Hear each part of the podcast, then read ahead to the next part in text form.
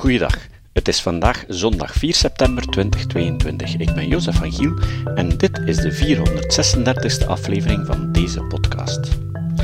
Thomas Rotier en Jan de Schoolmeester zijn van oordeel dat het idee om klimaatverandering te bestrijden door te consuminderen niet effectief is.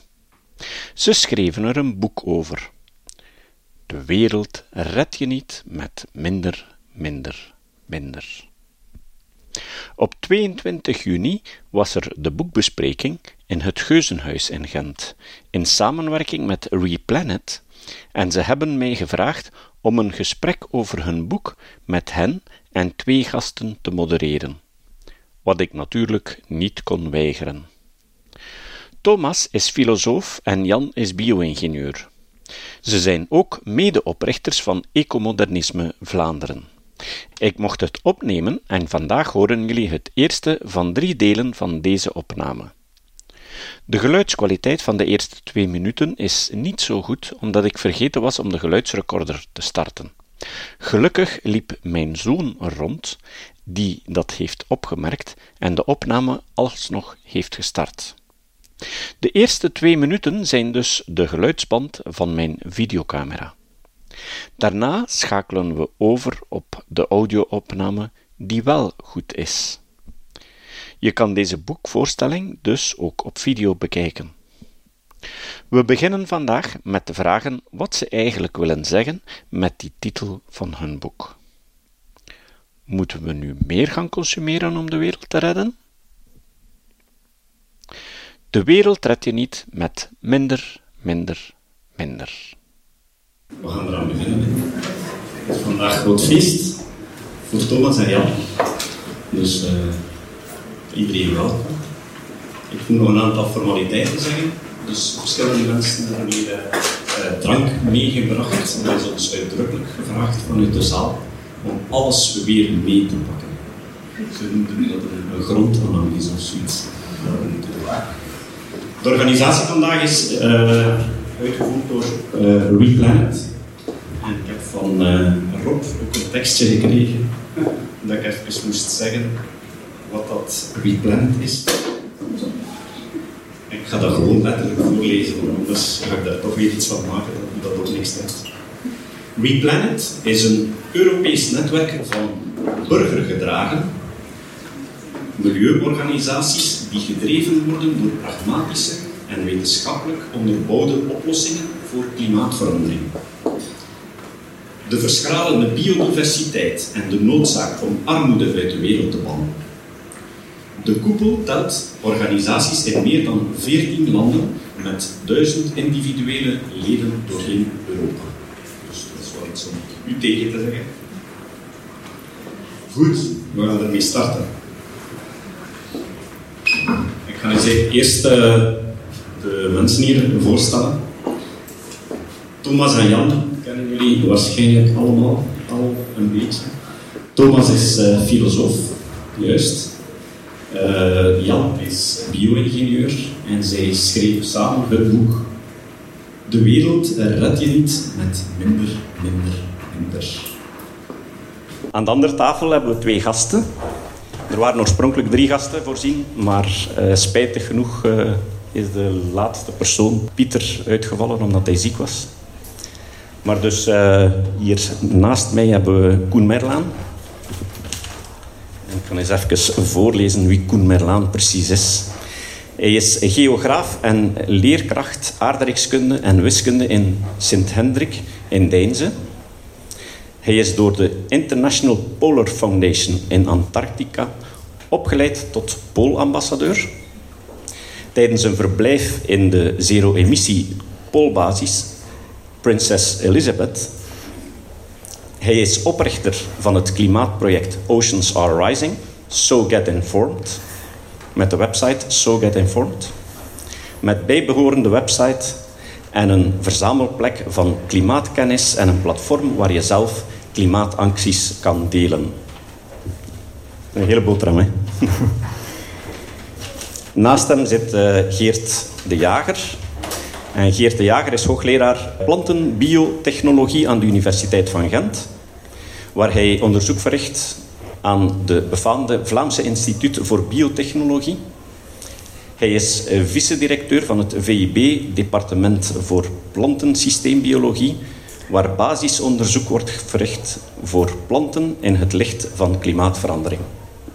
Zijn eigen onderzoeksteam verkreeg hoge internationale visibiliteit door de ontwikkeling van technologie om genetische interactienetwerken te ontrafelen in de planten. Deze technologie wordt nu ingezet om gewassen minder afhankelijk te maken van hoge stikstofbemesting, een belangrijke bron van broeikasgassen. Daarnaast is hij sterk betrokken bij politieke voorlichting omtrent het gebruik van nieuwe veredelingstechnieken voor een duurzame landbouw. Ben ik een beetje volledig geweest voor iedereen? Oké. Dan gaan we beginnen met de allereerste vraag. Het boek noemt De wereld red je niet met minder, minder, minder. Dus we moeten van alles meer en meer en meer doen. Klopt dat, uh, Thomas? Ja, dat klopt. Ons boek is eigenlijk een reactie op de klassieke groene stroming die sterk de nadruk legt op, op uh, consumeren en op minder energie verbruiken en zo. Als je een beetje nadenkt, bijvoorbeeld over het klimaatprobleem, dan uh, zie je in dat het eigenlijk niet volstaat. Hè. Dus we kunnen wel de thermostaat een beetje lager draaien of een beetje minder met de auto rijden, of een beetje minder vlees eten. Maar we moeten uiteindelijk naar een netto nul uitstoot van broeikasgassen gaan. Dus een beetje minder is niet genoeg. We moeten echt eigenlijk overschakelen naar schone technologie, zoals we dat zeggen. Hernieuwbaar, maar ook kernenergie en, ook, en daarnaast ook wel inzetten op adaptatie, maar dat is misschien voor straks. Ja, maar dus moeten we dan naar meer, meer, meer gaan, uh, Jan? Uh, Thomas, brengt hij twee batterijtjes mee? Wel, of dat we naar meer, meer, meer zouden moeten gaan, ik zou dat eigenlijk ook niet zeggen. Ik zou eerder zeggen dat we het, dat we het misschien anders moeten aanpakken.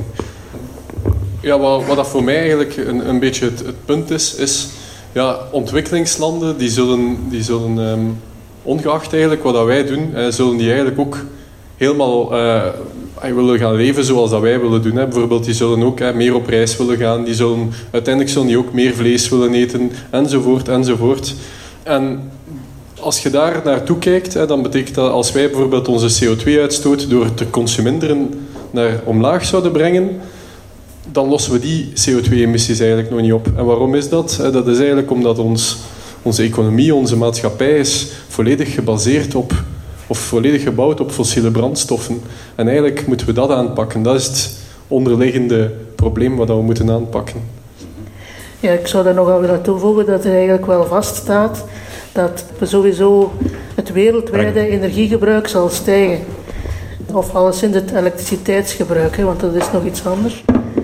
Omdat miljoenen mensen eh, meer toegang zullen krijgen tot elektriciteit in de komende decennia en jaren. Dus eh, in die zin is, het dus wel meer, is er wel meer nodig. En ik denk ook dat er meer grondstoffen nodig zijn, omdat bijvoorbeeld zonne-energie en windenergie uh, meer grondstoffen vergen om uh, al die zon, zonnepanelen en windmolens te bouwen. Dus in die zin hebben we dan wel meer nodig. Het werkt weer. Uh, Jan, misschien dat je nog iets kunt zeggen. ja, wel, ja. Dus, je ziet die energiedensiteit van die batterijen, dat is niet goed. Hè. Dus, ja, dat is inderdaad een goede opmerking. Wat is uw gedachte daarover, Koen? Ben je akkoord met de twee auteurs? Ik ben op veel vlakken zeker akkoord. Um, ik ben met Jan al eens uh, lang en uitgebreid op café geweest en Thomas uh, aan telefoon gesproken. Hij had me ook gezegd dat ik soms wel kritisch moest zijn, uh, omdat we het over heel wat vlakken eens zijn en toch soms wat kanttekeningen mogen gemaakt worden. Ik zal dat even kaderen. Ik stel mij heel hard de vraag van hoe kunnen we die klimaatopwarming tackelen, maar hoe kunnen we daar zoveel mogelijk mensen bij betrekken? Voor heel wat mensen begint het nog maar allemaal pas, de info daar rond. En voor denk ik de meeste mensen in de zaal, die weten er al heel veel over. En zullen misschien iets bijgeleerd hebben in het boek, maar vaak ook bevestiging uh, gekregen hebben. Dus dan vraag ik me af van hoe kunnen we zoveel mogelijk mensen betrekken. En op liefst zo constructief mogelijke manier. Hè. En dan had ik aan Jan twee maanden geleden al, toen hij zijn titel vertelde, toch al wat bedenkingen dat ik zei van dat is voor mij niet de meest verbindende titel. En Jan gaf zelf ook toe van, ja, ik heb dat gevoel ook een beetje, maar een auteur is wel vaak op zoek naar een titel die zo'n beetje catchy is en een beetje opvalt. Zoals bij een doorsnee krantenartikel vaak een titel de aandacht moet trekken. En als je dan een beetje verder leest, dan zie je van, ah, die titel dekt toch niet helemaal uh, de lading. Dus omdat het een beetje dubbel te interpreteren is, eh, je, ah, je, kan hem opsplitsen in de wereld red je niet. Vaak denken mensen, ah, wat moeten we aan de wereld redden?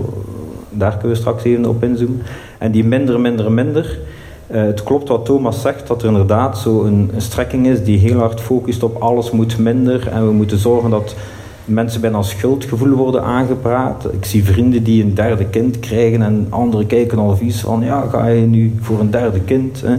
Dan denk ik, oei, we moeten opletten, want die slinger slaat al stevig door. En het klopt dat je dus moet aangeven, kijk van wat is de impact van consumeren of consumeren. Ja, dat is niet de grootste impact. Je moet, als je het hebt over die klimaatverandering, focussen op wat Jan zei, die fossiele brandstoffen. En daar moeten we zo snel mogelijk minder van uitstoten. Dus dan kom je wel wat op het woordje minder uit. En het woordje minder mag geen negatieve connotatie krijgen. Je hebt er juist verteld dat ik verbleef in de poolbasis. En daar hebben we echt geprobeerd om met minder energie die poolbasis draaiende te houden. Dus we hebben dat gedaan door goed te isoleren. Het was een passief huis, dus we hebben gezorgd dat we de, de, de warmte van de servers en andere zaken goed konden benutten, zodat we eh, niet nog extra verwarming moesten aanzetten. Dus zoveel mogelijk energie besparen. Want we moeten effectief inzetten op zoveel mogelijk schone en groene kernenergie of hernieuwbare energie.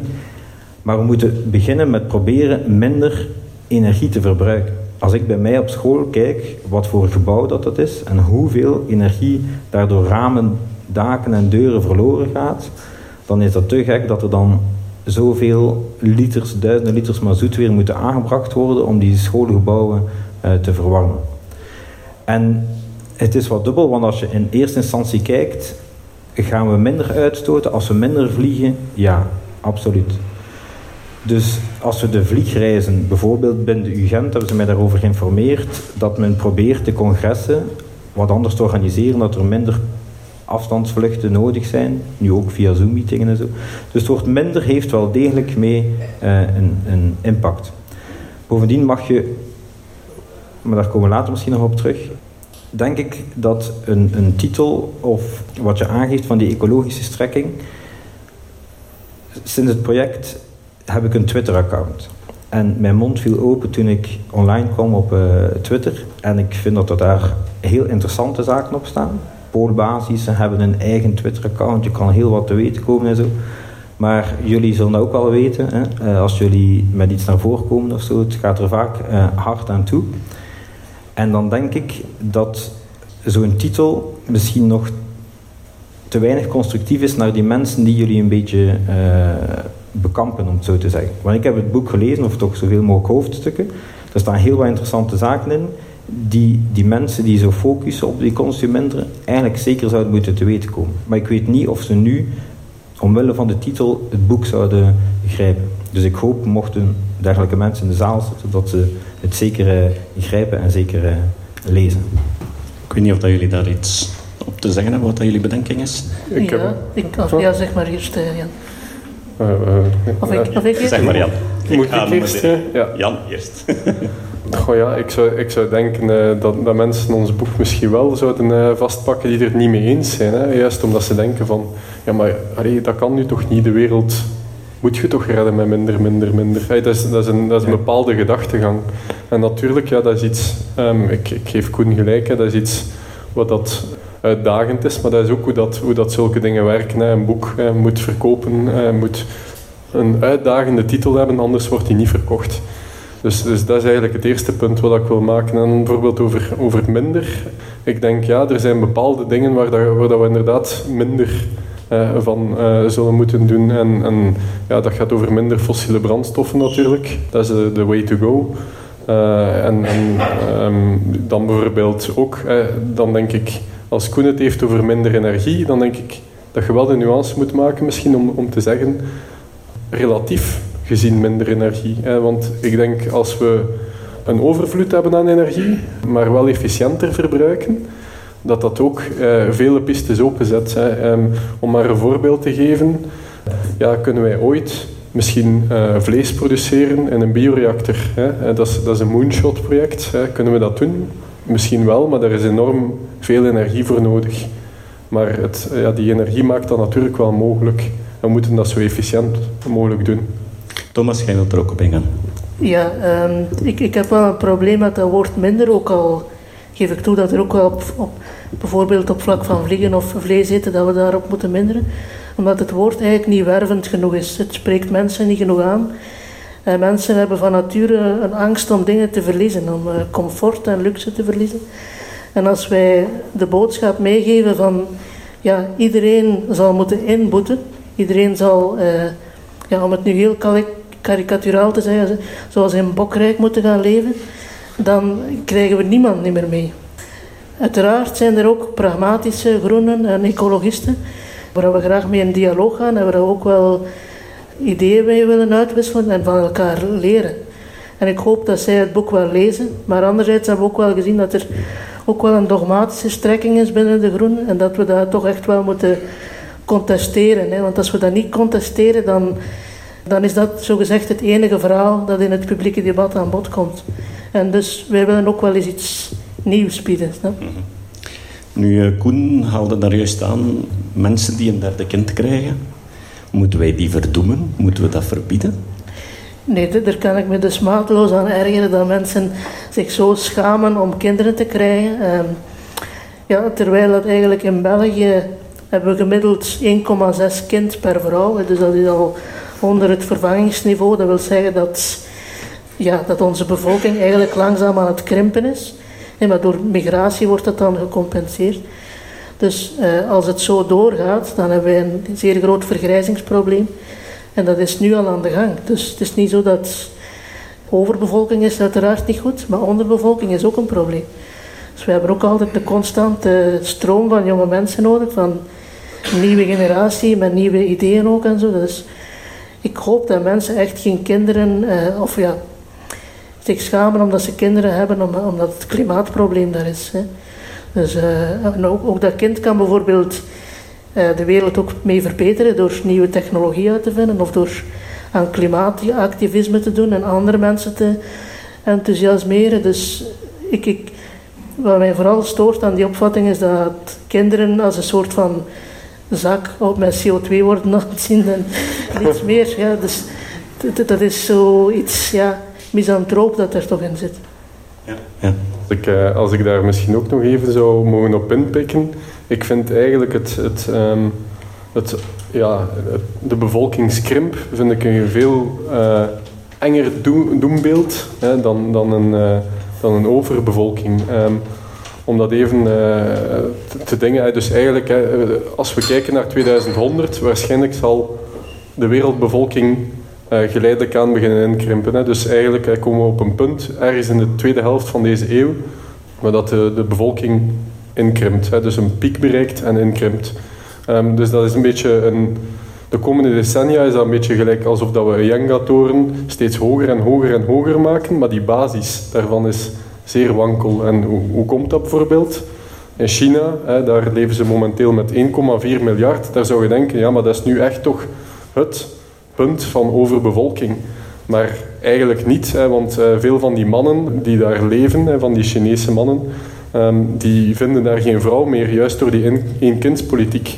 Dus dat is iets wat zichzelf aan het ondermijnen is. En zo gaan we eigenlijk overal, door ja, ook bijvoorbeeld uh, minder en minder traditionele en meer liberale samenlevingen, ook in Azië en uh, ja, in andere delen van de, de wereld, gaan wij eigenlijk zien dat uh, vrouwen steeds minder kinderen krijgen mhm. en dus de bevolking inkrimpt. Ja, maar dus voorlopig tot 2100 of 2080, afhankelijk van de voorspellingen, gaat het blijven stijgen en al die mensen gaan moeten gevoed worden. Kunnen we daar iets aan doen, Geert? Ah, maar dat vind ik nu juist het interessante aan het boek. Hè. Dat is uh, dat het boek drie hoofdstukken wijdt. Vijf, zes hoofdstukken in totaal, als ik juist ben. Zes hoofdstukken. Ja. Drie hoofdstukken over uh, voedselproductie en landbouw. Ik vond dat zeer leuk om dat vast te stellen, omdat uiteindelijk Weinig mensen zijn zich daarvan bewust, maar de Hanse klimaathetze is, is zeer sterk publiek geworden met een, documentaire waar Al Gore de, de hoofdrol in speelde. En ik toon elk jaar een, andere documentaire aan mijn studenten, die noemt The Other Inconvenient Truth. En dat gaat dus over het feit van de grote uitdaging waar we staan in de landbouw. En dat dit eigenlijk tegelijkertijd gebeurt in een periode waar dat je zeer sterke klimaatverandering krijgt. En die twee eigenlijk, die, die collapsen als het ware, die, die, die botsen met, met elkaar. Ja. Dus in die zin zit je voor een uitdaging dat je met een groeiende bevolking zit. Ik wil daar wel een kanttekening bij maken, want het is heel belangrijk om dat te duiden waarom dat die, die bevolkingstoegroei, waar dat die van komt. Hè. Dus we zitten op dit moment zitten we wereldwijd op peak child. Dat wil zeggen, op de, op de 7 à 8 miljard mensen zijn er 2 miljard kinderen. En de Verenigde Naties voorspelt dat dit aantal kinderen niet meer zal stijgen. Dus dan kun je de vraag stellen van ja, hoe komt dat dan de wereldbevolking nog, nog toeneemt in de komende decennia? Dat heeft te maken met het feit dat dus de gezondheidszorg in het continent Afrika en ook in Azië zeer sterk toeneemt. En dat dus de gemiddelde levensduur en ook de kindersterfte, die daalt spectaculair. En dus eigenlijk de, de toename van de wereldbevolking gaat louter gebeuren doordat in Afrika de huidige kinderen gaan volwassen worden, die gaan kinderen verwekken, die gaan grootmoeder en grootvader worden en die kinderen gaan dan kleinkinderen verwekken. Dus het is niet omdat men in Afrika nog ontzaglijk grote gezinnen heeft dat de bevolking blijft stijgen. Het is gewoon door uiteindelijk door meer investering van calorieën, van energie. Dat is het paradoxale in ganse zaak. Dus we gaan eigenlijk ook in de landbouw gaan we meer calorieën moeten produceren in de komende 30 jaar. Men schat ongeveer een 50% meer landbouwproducten dat we gaan moeten uh, produceren, dat is de voorspelling. Maar tegelijkertijd moeten we goed, goed, nadenken ook wat we precies gaan doen met die landbouw. Dus we gaan wel 50% meer calorieën, maar wellicht wordt de uitdaging dat we minder calorieën uit vlees moeten halen. Dat zal een ongelooflijke belangrijke uitdaging zijn. Net omdat bij die vleesproductie ongelooflijk veel calorieën verloren gaan.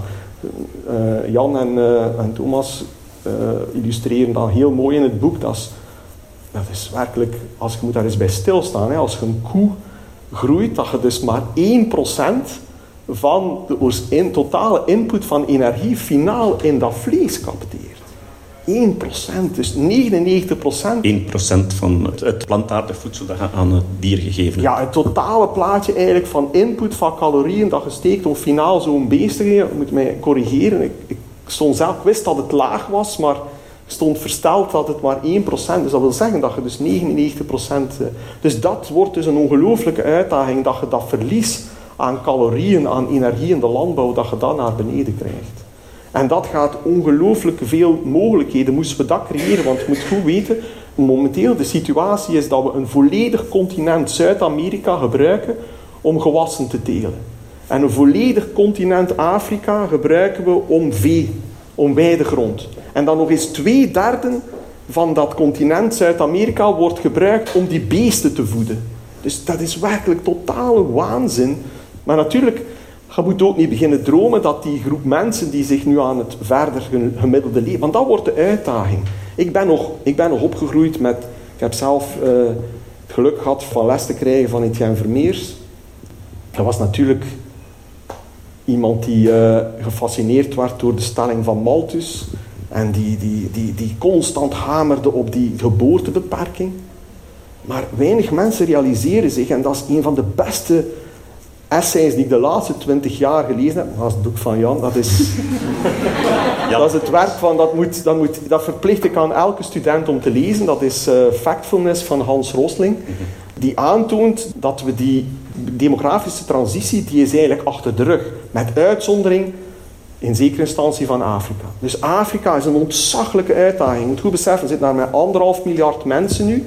De voorspelling is wellicht minstens 3 miljard. Thomas en Jan hebben mijn mijn, mijn huidig wereldbeeld een beetje... Ik heb wel wat opzoekwerk gedaan. Ik moet zeggen, je vindt nog niet veel de feiten die je daar... De voorspelling is nog niet doorgedrongen wereldwijd dat het eerder naar 3 miljard gaat dan naar 4 miljard. Maar zelfs die verdubbeling van de hoeveelheid mensen in Afrika is een ontzaglijke uitdaging. En aan Europeanen moet je dat niet uitleggen natuurlijk. Hè. Amerikanen liggen daar minder van wakker.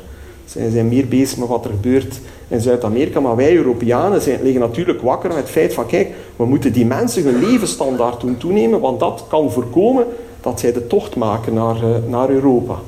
Dus Maar- daar in onze sector, in de sector van plantenbiotechnologie, is dat een ongelooflijke uitdaging. Om dus eigenlijk voldoende voedsel te produceren op dat Afrikaans continent. Jij wou er iets aan toevoegen? Ja, ja ik, eh, ik wou nog benadrukken dat we wel zeggen van het feit dat we met 8 miljard zijn en straks met 10 miljard is wel een enorme uitdaging. Hè. Dus eh, het zou wel inderdaad beter zijn mocht het aantal kinderen per vrouw in bepaalde regio's en dan vooral Sub-Sahara-Afrika, dus eh, dat het daar zou dalen. Maar we weten ook wat, dat er, eh, wat, wat er werkt. Dus eh, door eh, meisjes meer naar school te laten gaan, door eh voorbehoedmiddelen eh, ter beschikking te stellen en ja, meer carrièrekansen voor vrouwen te bieden en zo, dan zie je automatisch dat dat aantal kinderen naar beneden zakt. En er is bijna geen enkel land in de wereld waarin dat aantal kinderen per vrouw niet aan het zakken is. Maar ik wil dat wel scherp stellen, Thomas. Die transitie hebben we volgens mij achter de rug. De grote uitdaging voor de komende 30 jaar ligt ergens anders. En daarom zeg ik van mijn vroegere prof Vermeers, verlaat, de uitdaging is de stijging van de gemiddelde levensstandaard. Dat wordt de grote uitdaging. Hoe, hoe kunnen we dat gaan, gaan verzoenen met, met, met, met de planeet, natuurlijk, eens, met de grenzen van de planeet. Dus van uiteindelijk 2 miljard op een totaal van 8 miljard is 20% stijging. Terwijl de gemiddelde levensstandaard zal een logaritmische stijging eh, betekenen. Ja, ja, komende- zeker. En, ja, het, Maar, maar zelfs, zelfs dat, hè, dus, dus bijvoorbeeld Afrika, waar dat de bevolking eigenlijk groeit. Er zijn zo'n paar regio's waar dat de bevolking nog zal aangroeien. Hè. Ik dacht het Midden-Oosten was een uitzondering, Afrika. En corrigeer mij, Thomas, Latijns-Amerika? Is Nee, dat? nee, 1 miljard in Azië en, en, en Maar- 1 à 2 miljard in Afrika. Maar in elk geval, ehm, daar, hebben we destijds ook nog een andere, eh, eh, trouwens een enorme aanrader, Empty Planet, een, boek over gelezen. En die stelt bijvoorbeeld dat, dat, dat ja, er opportuniteiten zijn voor Europa ook. Hè. Bijvoorbeeld, ja, wij zitten met een enorme vergrijzing. Wie gaat de pensioenen betalen? Eenmaal dat je met een vergrijzing zit, hoe gaat je innovatie doen? Hè, waar, waar, eh, dat is eigenlijk het einde van economische groei. Hè. Dat heeft ook een, eh, een schaduwzijde. En dat mogen we ook niet gaan vergeten. Dus dan bijvoorbeeld migratie vanuit Afrika of vanuit eh, het Midden-Oosten kan bijvoorbeeld zorgen dat onze pensioenen betaalbaar blijven, hè, zonder daar te diep op, eh, op, op in te gaan. Maar daar zitten ook opportuniteiten voor Europa in, eh, denk ik. Ja. Maar ik heb het natuurlijk over het gevaar van massa-migratie als gevolg van shocks en klimaatverandering die er mogelijk Dat is ook zeker een... een, een- Ik denk Dat, dat, dat, dat zien ze nu al in Guatemala. Hè. Ja. Dat Koen wil... boerenvertrekken. Ja, ik merk als ik soms een voordracht geef of zo, dat die demografie dat er voor veel mensen nog een moeilijk gegeven is. En dat ze dat soms zeggen van ja, dat ze daar eerst in Congo en Rwanda met een vijf of zeven kinderen eerst eens beginnen met minder kinderen te krijgen en dan zullen wij ons mee inzetten voor die klimaatopwarming. Maar dan moet gaan die mensen duiden dat een gezin met vijf of zeven kinderen en een paar kippen tussen een veel lagere klimaatafdruk heeft dan een gezin met twee kinderen hier bij ons. En dat is die nuance die, die ze soms nog eh, mee moeten maken, één. En ten tweede, ik volg u, jullie, als je zegt van het is belangrijk dat de levensstandaard in die landen omhoog gaat. Ja? Dat je niet van een longontsteking sterft of dat je niet bij, iets, bij een, een geboorte moet vrezen voor het leven van de moeder of van het kind of zo. Maar dan moet ons ook de vraag stellen van willen we dat ze welke levensstandaard eh, hebben we voor hen in petto? Is dat de levensstandaard van pakweg de verhulstjes? eh, dan weet je dat je wel wat eh, hoge klimaatafdruk gaat hebben. Dus ik vind het interessant te zien dat je eigenlijk zou moeten aangeven, die mensen eh, kan je een extra levensstandaard toewensen, maar hopelijk op een manier waarbij dat wij al eigenlijk een beetje een best-of van onze producten, zaken, landbouwzaken met een beperkte klimaatafdruk, dat zou eigenlijk moeten meegeven. En dat ze eigenlijk die sprong kunnen maken zoals van geen telefoon hebben niet alle Afrikanen nu eerst een vaste lijn in huis gehaald en dan pas een gsm. Dat is gewoon van geen telefoon naar een gsm die voor heel wat zaken daar gebruikt wordt uiteraard. En ik denk, en ook in uw sector, dat we hopelijk uh, die sprong kunnen maken, want anders wordt het een heel grote uitdaging. Ja, het is gewoon een heel essentieel iets om te beseffen dat hoe langer dat we die mensen met gezinnen laten van vier kinderen, hoe meer mensen dat we uiteindelijk op deze planeet gaan eindigen. Dus we moeten die mensen zo snel mogelijk uit die armoede trekken. En als de laatste stap die moet gebeuren in Afrika, de laatste 50 jaar is dat een ontzaglijke inspanning in Azië gebeurd. Nu moeten nog de laatste loodjes in Afrika, zodanig dat die zo snel mogelijk naar gezinnen gaan van ook gemiddeld twee kinderen. En dat is ook, eh, als ik daar nog één ding mag aan toevoegen, welvaart, dat is ook heel belangrijk om, om klimaatverandering op een of andere manier, om de gevolgen daarvan in te dijken. want wat we bijvoorbeeld zien is, klimaatverandering, dat kun je eigenlijk zien als een soort van risk multiplier. Dus eigenlijk een vermenigvuldiger van risico's. De bestaande risico's die je hebt, die worden steeds zwaarder eigenlijk. Dus, dus uh, overstromingen worden zwaarder enzovoort. Droogtes worden ook zwaarder. Oogsten kunnen op een zwaardere manier mislukken. Dus klimaatverandering doet daar een schepje bovenop. Maar welvaart kan uh, die tegenovergestelde beweging eigenlijk gaan maken. Die kan eigenlijk als een soort van ja, een bescherming, een schokdemper zijn voor uh, klimaatrampen. Hè. Um, welvarende samenlevingen die kunnen, um, ik neem bijvoorbeeld het, het voorbeeld van Nederland met, de, met de stormdijk in 1953. Zij, juist doordat zij meer welvaart konden opbouwen, hebben zij eigenlijk een, een, een zeewering uh, gebouwd. Uh, waarmee dat zij uitzonderlijk zware stormen konden tegengaan. En waarschijnlijk zullen ze nu wel nog een grotere nodig hebben voor, uh, om de klimaatverandering te stoppen. Maar ja, dat is heel belangrijk. Aan toevoegen dat eigenlijk het aantal natuurrampen is de laatste eeuw toegenomen, hè, mede door de klimaatverandering. Maar het aantal doden door natuurrampen is zeker tien, keer, tien keer minder geworden, wat toch zeer opmerkelijk is, want we hebben een, een zeer sterke stijging van de wereldbevolking gehad, maar toch is dat tien keer lager geworden. Dus het belang van adaptatie, dus dijken bouwen en zo tegen de klimaatverandering en, en waarschuwingssystemen instellen tegen stormen en orkanen is enorm belangrijk. En dat kun je eh, volgens mij enkel maar als je een voldoende economische groei hebt, als er voldoende welvaart is. Het de volgende logische vraag zou zijn over geoengineering, maar ik wil eerst op een andere vraag ingaan. We zijn er uiteindelijk niet meer toegekomen om over geoengineering te spreken. Veel te veel andere interessante onderwerpen kwamen aan bod. Volgende keer gaan we dieper in op de landbouw en de beslissing van de Europese gemeenschap om naar meer biolandbouw te streven. Het citaat. Het citaat van vandaag is van Hans Rosling. In zijn boek Feitenkennis schreef Rosling: Je kunt de wereld niet kennen zonder cijfers, maar je kunt de wereld ook niet kennen met alleen cijfers. Tot de volgende keer. Dit was de podcast Kritisch Denken. Vergeet niet om alles kritisch te behandelen, ook deze podcast. Voor verdere informatie over deze podcast, links en voor de tekst, surf naar www.kritischdenken.info. Als je deze podcast belangrijk vindt, kun je me steunen door anderen warm te maken ook eens te luisteren. Stuur een e-mail naar vrienden met een link naar de website en plaats de link in de handtekening van je e-mails. Tevens kun je op iTunes deze podcast een beoordeling geven of een recensie schrijven. Of je kan op je eigen website of blog een link naar kritisch denken plaatsen.